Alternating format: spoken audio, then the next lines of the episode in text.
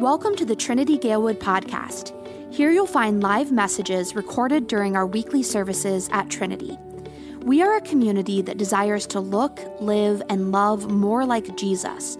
We're located at 1701 North Narragansett in Chicago and meet every Sunday morning at 10:30 a.m. We hope you enjoy this episode of the Trinity Galewood podcast.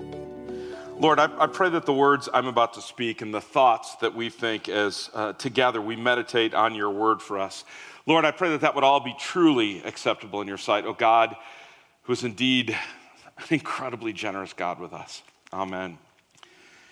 So here's what I believe I believe that the hardest part of a marathon is the very beginning, the start.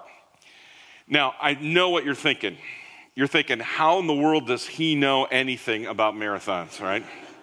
And, and you're right. I've never run a marathon in my life. Um, I don't run marathons. In fact, to be honest, I don't run at all, ever, anywhere, you know.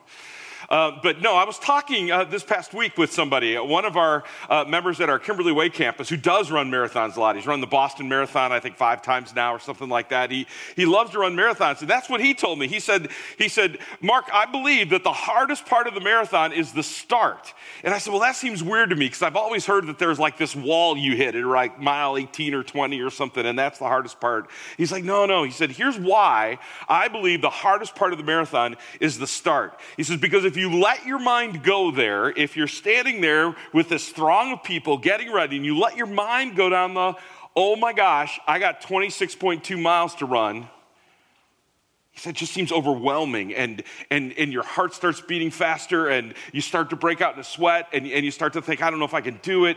And, and he said, Really, I, I believe if you're not careful there at the start, if you try to consider the whole journey you're about to go on, all 26.2 miles of it, he said, that, That's just dangerous. He says, So here's what I do.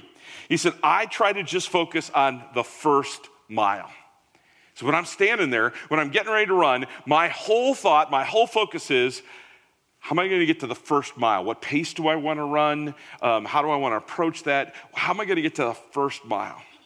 And then he said, when I get to the first mile, um, I'm really disciplined. I just keep my focus on getting to the next mile, getting to mile two. He said, I just try to take it one mile at a time. And he said, and you're right. He said, there is this point in the race where a mile even seems like too much. He said, uh, at that point, he said, then I'm just kind of thinking, all right, I just got to put the next foot in front of the other, right?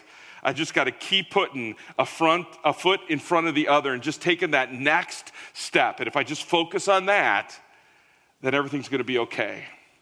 Now, the reason I bring that up today is because we just heard a reading from Ephesians chapter 4, and I'm convinced, just like a runner at the beginning of the starting line of a marathon, if we focus on the wrong thing in this reading, if we think about it a little too much, it's uh, what, what did you say this morning, Dave, when we were praying before? Fear and joy, right? fear and joy. And here's what I'm talking about. Look at what it says. It says, it says, we are going to speak the truth in love. By we, it's talking about God's people. And, and then it says this, it says, growing in every way more and more like Christ. See, the goal, God's word teaches very clearly to you and me is that what God wants to do in your life and mine is not just get you to heaven someday. I mean, that's kind of what we think about Christianity is like, right? It's just, just all about getting to heaven someday. That's not what Christianity is about. Literally, what this is saying is our goal is to be like Jesus. And, and God's goal for my life is that someday that someone would look at me and get me and Jesus mixed up. Did you know, by the way, that, uh, that one of Jesus' disciples, his name's Thomas, and, and, they called him Didymus, which means the twin? And the reason we think they called him the twin is because he looked like Jesus so much that people would get the two of them mixed up. That's what God wants for all of us. His goal for my life is that I would be like Jesus.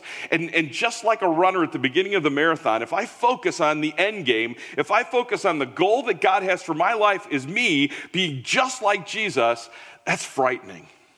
And, and there's, this, there's this part of me that goes, there's no way.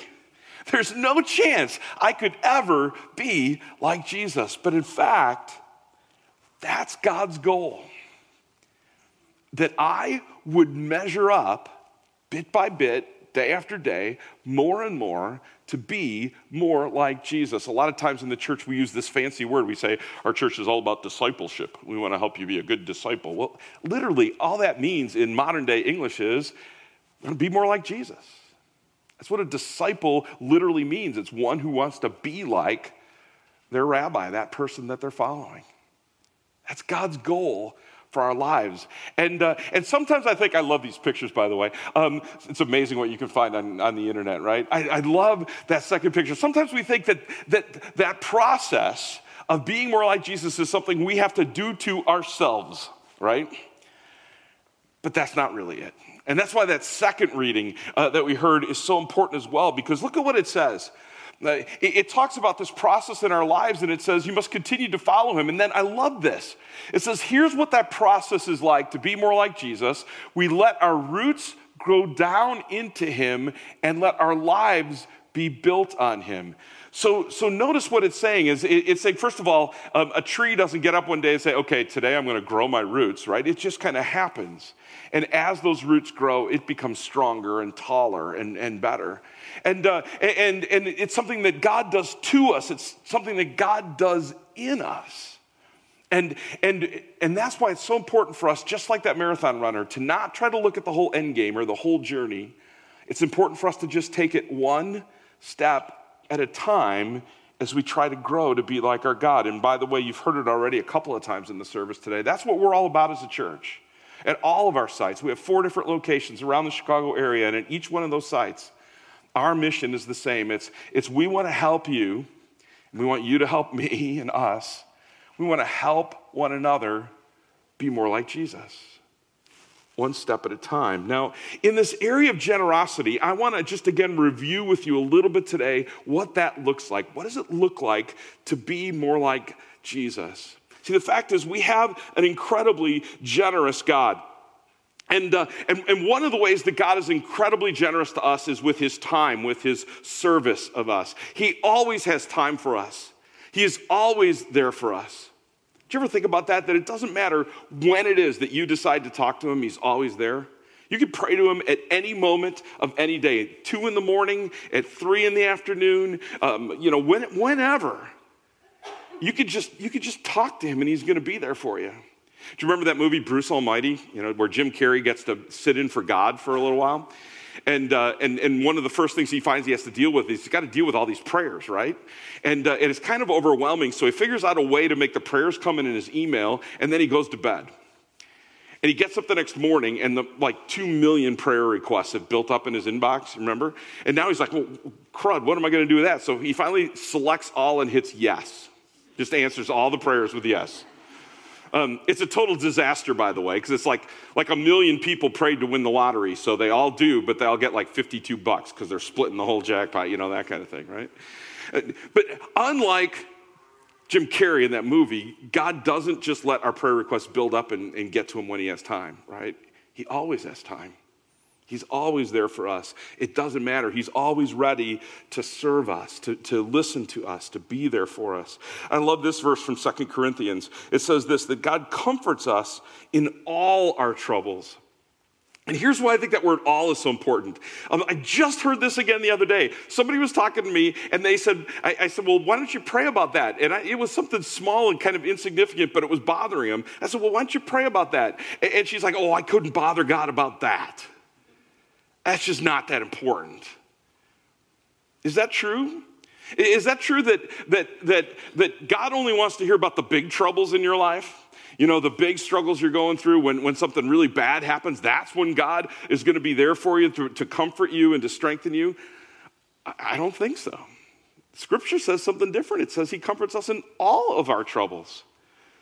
Whether that's you know, the big problem in your life, that you lose your job or, or someone you care about is really sick, or whether it's, you know, you can't get the ice off the front of your car because your scraper broke and you're frustrated, you got to get to work on time, what, whatever it is, it doesn't matter. He's there for us, big or small problems. And, uh, and I love this verse too from Psalm 145. It says, Our God is so generous that he opens his hand and he satisfies the desires of every living thing. Now, now that's kind of cool because it, there are a lot of places in Scripture where it talks about God providing like our daily bread, our daily needs, you know? And sometimes as Christians, we talk about the fact that sometimes we can confuse our needs and our wants. You know, right before the Super Bowl, I said to my wife, I need a new, bigger TV, right? That was really, she pointed out to me, more of a want than a need, right?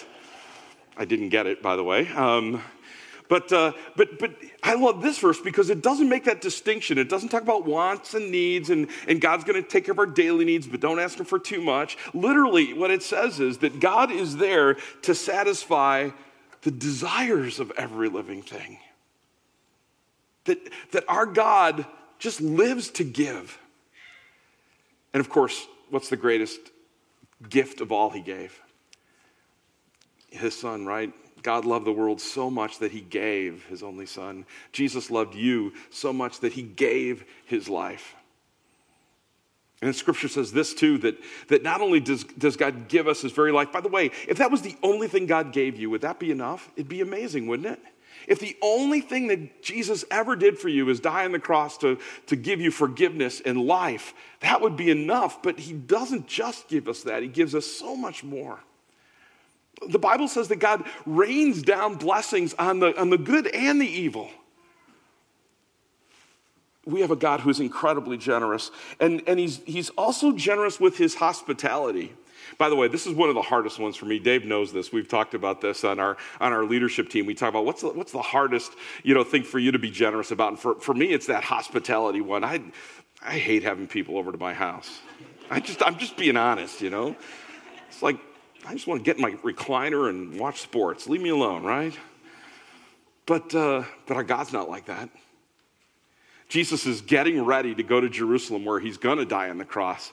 Um, and he says this to his disciples. He's been with them for three years. They've gone everywhere together, they've done everything together. He knows that they're going to be apart now, they're going to be separated for a while. And, and so he says this He says, I'm going to prepare a place for you. And when everything is ready, I will come and get you so that you will always be with me wherever I am. I want you to think about that for a minute. The God of the universe deeply desires to be with you. Isn't that amazing? He's preparing a place for you. So, we talk about those four kinds of generosity. Dave mentioned them before. We talk about time and service. Those are really kind of the same thing, having the time to be able to give to something or to someone to serve.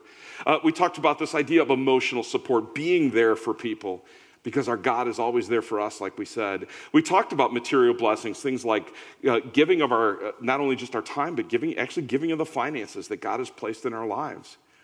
And we talk about that hospitality being having our lives open to people so that, so that we can get to know people, so that we can bless people, so that we can be there for people.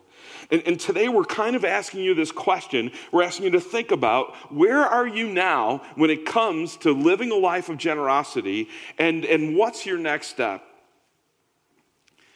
Before I ask you to think about that a little bit more, I want to tell you one more story. This, this story um, we find in Acts chapter 9 in the Bible. There was this guy named Saul or Paul. He, he goes by both of those names. And, uh, and he, was, he was dedicated to his God.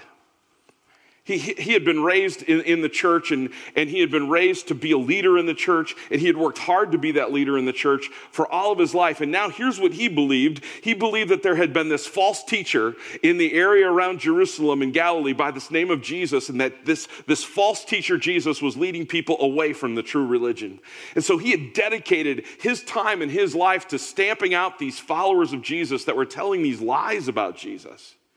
He was actually on the way to a place called Damascus to deal with some of these people there, these people following what they called the way, and, and, telling people that not only had Jesus given his life on the cross, but they were telling people this crazy thing that Jesus had risen from the dead. And Paul was convinced he had to shut that up. And then on the road to Damascus, do you know what happened? He saw Jesus. Jesus appeared to him and he's like, Hey, Saul, uh, what's the deal, man? Well, he said, Why are you persecuting me, right? but I like, what, What's the deal, man, right? And, uh, And, and, Paul was stunned because, think, in that moment, the fact that Jesus was alive meant the disciples weren't lying when they said that he had risen from the dead, and he actually had risen from the dead. And because he actually had risen from the dead, that meant everything else he said about himself that he was the Son of God who had come to pay the price for the sins of the world. It meant all that stuff was true. And so Paul is laying there uh, in the dirt by the side of the road um, on his way to Damascus, and all of a sudden now he realizes, oh my gosh, it's all true. Now, I want you to imagine for a second if Jesus had then said this to him.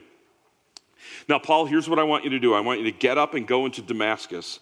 Uh, there, you're going to meet a man named Ananias, and he's going to pray with you. Uh, then I want you to rest for a couple of days, and then I want you to start preaching there in Damascus. Now, the Jewish leaders there in Damascus are going to threaten to kill you, and, and so you're going to have to be snuck out of the city in a big basket through a hole in the wall. But that's okay. When, once you get out of there, then I want you to go to Jerusalem, and uh, when you're going to be there for a while, uh, then I want you to head to Caesarea, uh, back to your hometown of Tarsus, and I want you to study and learn there for a while. And then after a while, want you to come back to Jerusalem, and I'm going to send you on three different missionary journeys to places like Berea, Thessalonica, Corinth, Ephesus, uh, Lycia, and more. Um, along the way, the religious leaders are going to have you whipped five times. Three times you're going to get beaten by rods by the Romans. You're going to get stoned once.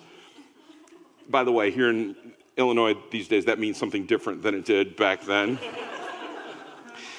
He says, uh, You're going to be shipwrecked three times, and one of those times you're going to spend a whole night and day adrift on the sea. You're going to be arrested and put in prison four times, and the last one of those times is going to be in Rome, and the only way you're getting out of prison there is they're going to cut your head off. Now, by the way, that's all true. That was the marathon that Paul was about to start running.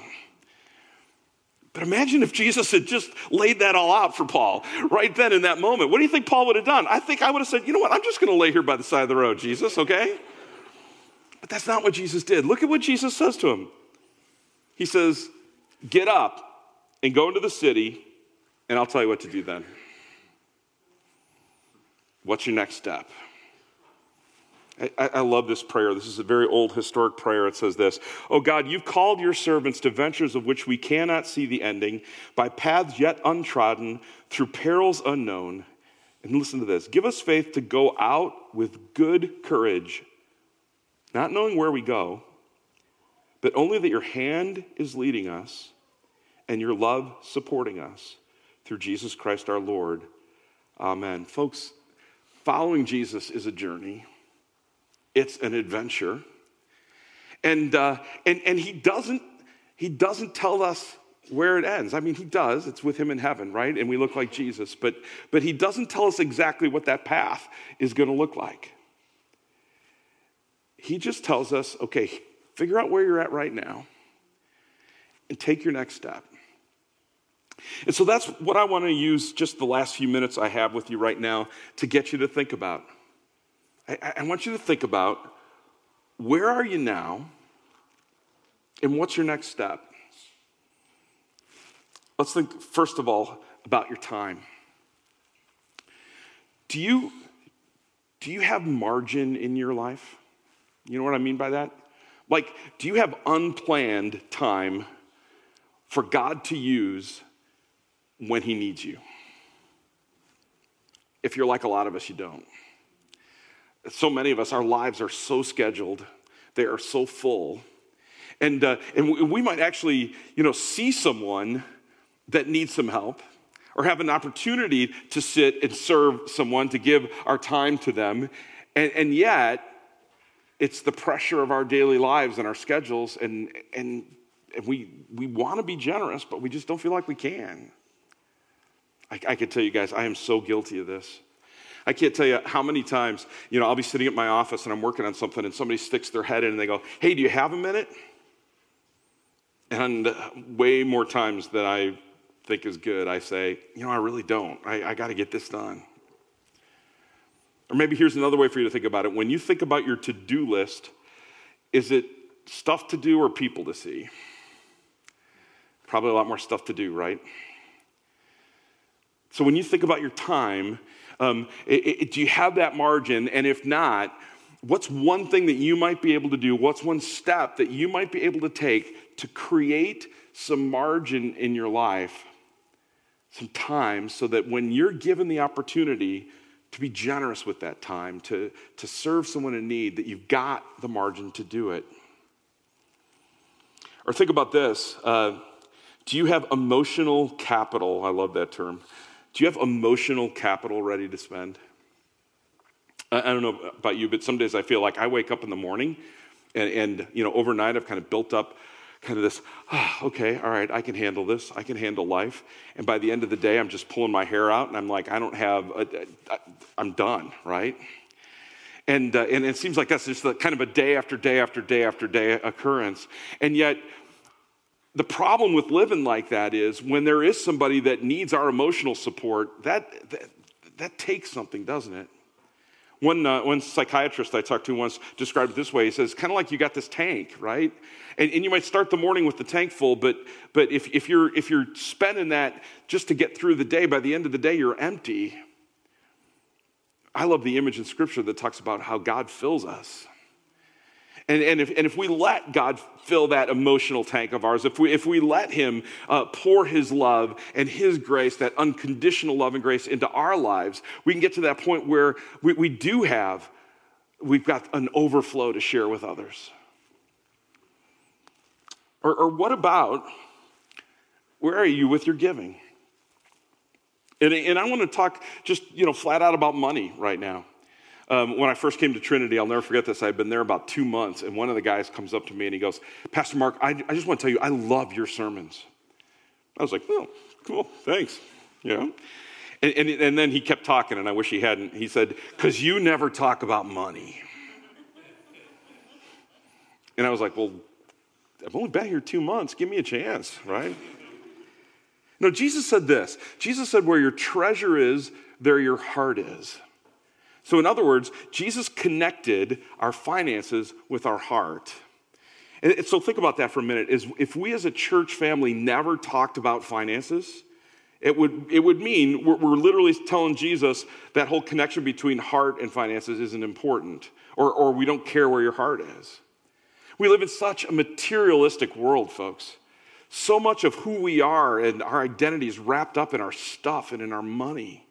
So we got to talk about it. We got to talk about what it means to be people who are generous. And, and Dave said it really well before. We, we make sure we don't talk about money when it's budget time.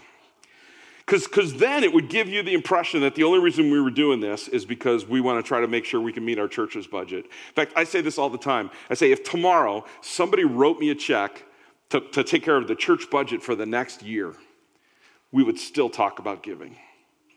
Right? Now, by the way, if you want to write that check, see me after the service. But, uh, but, but no, seriously. And, and here's, here's another way to think about this. I love this. I don't know. I wish I had written down who told me this first because I want to give him credit because it's brilliant. Uh, when we talk about money as a church, it's not what we want from you, it's what we want for you.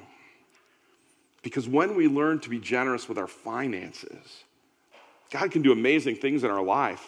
Now, Dave talked about this. We do use this thing called the generosity ladder to help you think about where you're at and what your next step is when it comes to giving. And, and I don't mean just giving to Trinity, I mean just giving. Giving to whatever charity or ministry that is that God is calling you to support. The, the first step is just to give something. Did you know that half the people that sit in church on a Sunday morning, studies tell us, uh, have never given a dime to, to church? About half. So, and I think that's really important because I think sometimes people feel guilty when we start to talk about this and like, well, I've never given. Well, you're not alone. In fact, you're, you're kind of almost the majority. And we take it very seriously, by the way, when someone does give for the first time and they let us know it. If you, if you throw 10 bucks on the plate, we, we don't necessarily know you did that. But, but, but if you give online or, or give in a way that we can identify, we take that seriously because what you're saying is that a part of your heart is with this ministry. And that's huge. That's a huge step maybe you've already given. And, and, and, and so the next step for you is i'm going to give a little bit more. I'm going to do that more often. I'm not just going to do that once. I'm, I'm going to i'm going to i'm going to give more often. I'm going to start to think about how i can be more generous with my finances. Or maybe you're already doing that some. The next step is being intentional about it thinking it through saying i'm going to give this much a month or i'm going to give this certain percentage of what i give uh, to, to the opportunities that god gives me to make a difference with the finances that he has given me. Now at some point you may be willing to take or ready to take that step where you do what's called tithing. The Bible describes it as giving 10% right off the top. Every once in a while, somebody will come to me and go, Well, Pastor Mark, uh, is that 10% before or after taxes? And I always go, What do you think? You know? I actually had somebody a couple of years ago say, Now, now my money from my retirement income, I really already tithed on that when I earned it. So do I need to tithe on it again when I start taking it? I'm like, What do you think? You know, that's not what this is about. It's about being generous. And finally, by the way, uh, the last step on the ladder is even above the tithe, even beyond the tithe. If you're tithing, maybe God is challenging you to say, I can do better, I can give more. Um, I have a really good friend. He, he's a pastor down in, uh, in the Houston area, and he's huge. I mean, he's like 6'4, and he's, he's he's a big guy. And when he talks about this, um, he got this idea actually from our church. Um, and so he uses this ladder as well. Um, and he's got an actual physical ladder up in the front. And each, to- each step, he kind of goes up another step. And when he gets to the last step, he's at literally standing on the top of the ladder. And everybody's like, you know. And this is what he says, and I think it's brilliant. He says, when you get to that step where you're giving extravagantly, he goes, it is really, really scary up there but the view is amazing. And it is amazing to see when we are generous what God can do with that generosity in our lives. But again, the last area where God may be asking you to take a step is, is in this area of just of hospitality. And, and, and, and hospitality, by the way, is more than just having people over to your house or your apartment or, or, or whatever that is for you. Um, it's, it's, it's opening up your life to people. And, and, and honestly, I, I'm just again being totally real with you here. I think that's part of the reason that I struggle a little bit with, with having people over to my house because it's like, here, here it is, man. You know that there's that mark on the wall that we made 15 years ago when we moved in with furniture and have never bothered to paint. You know, right?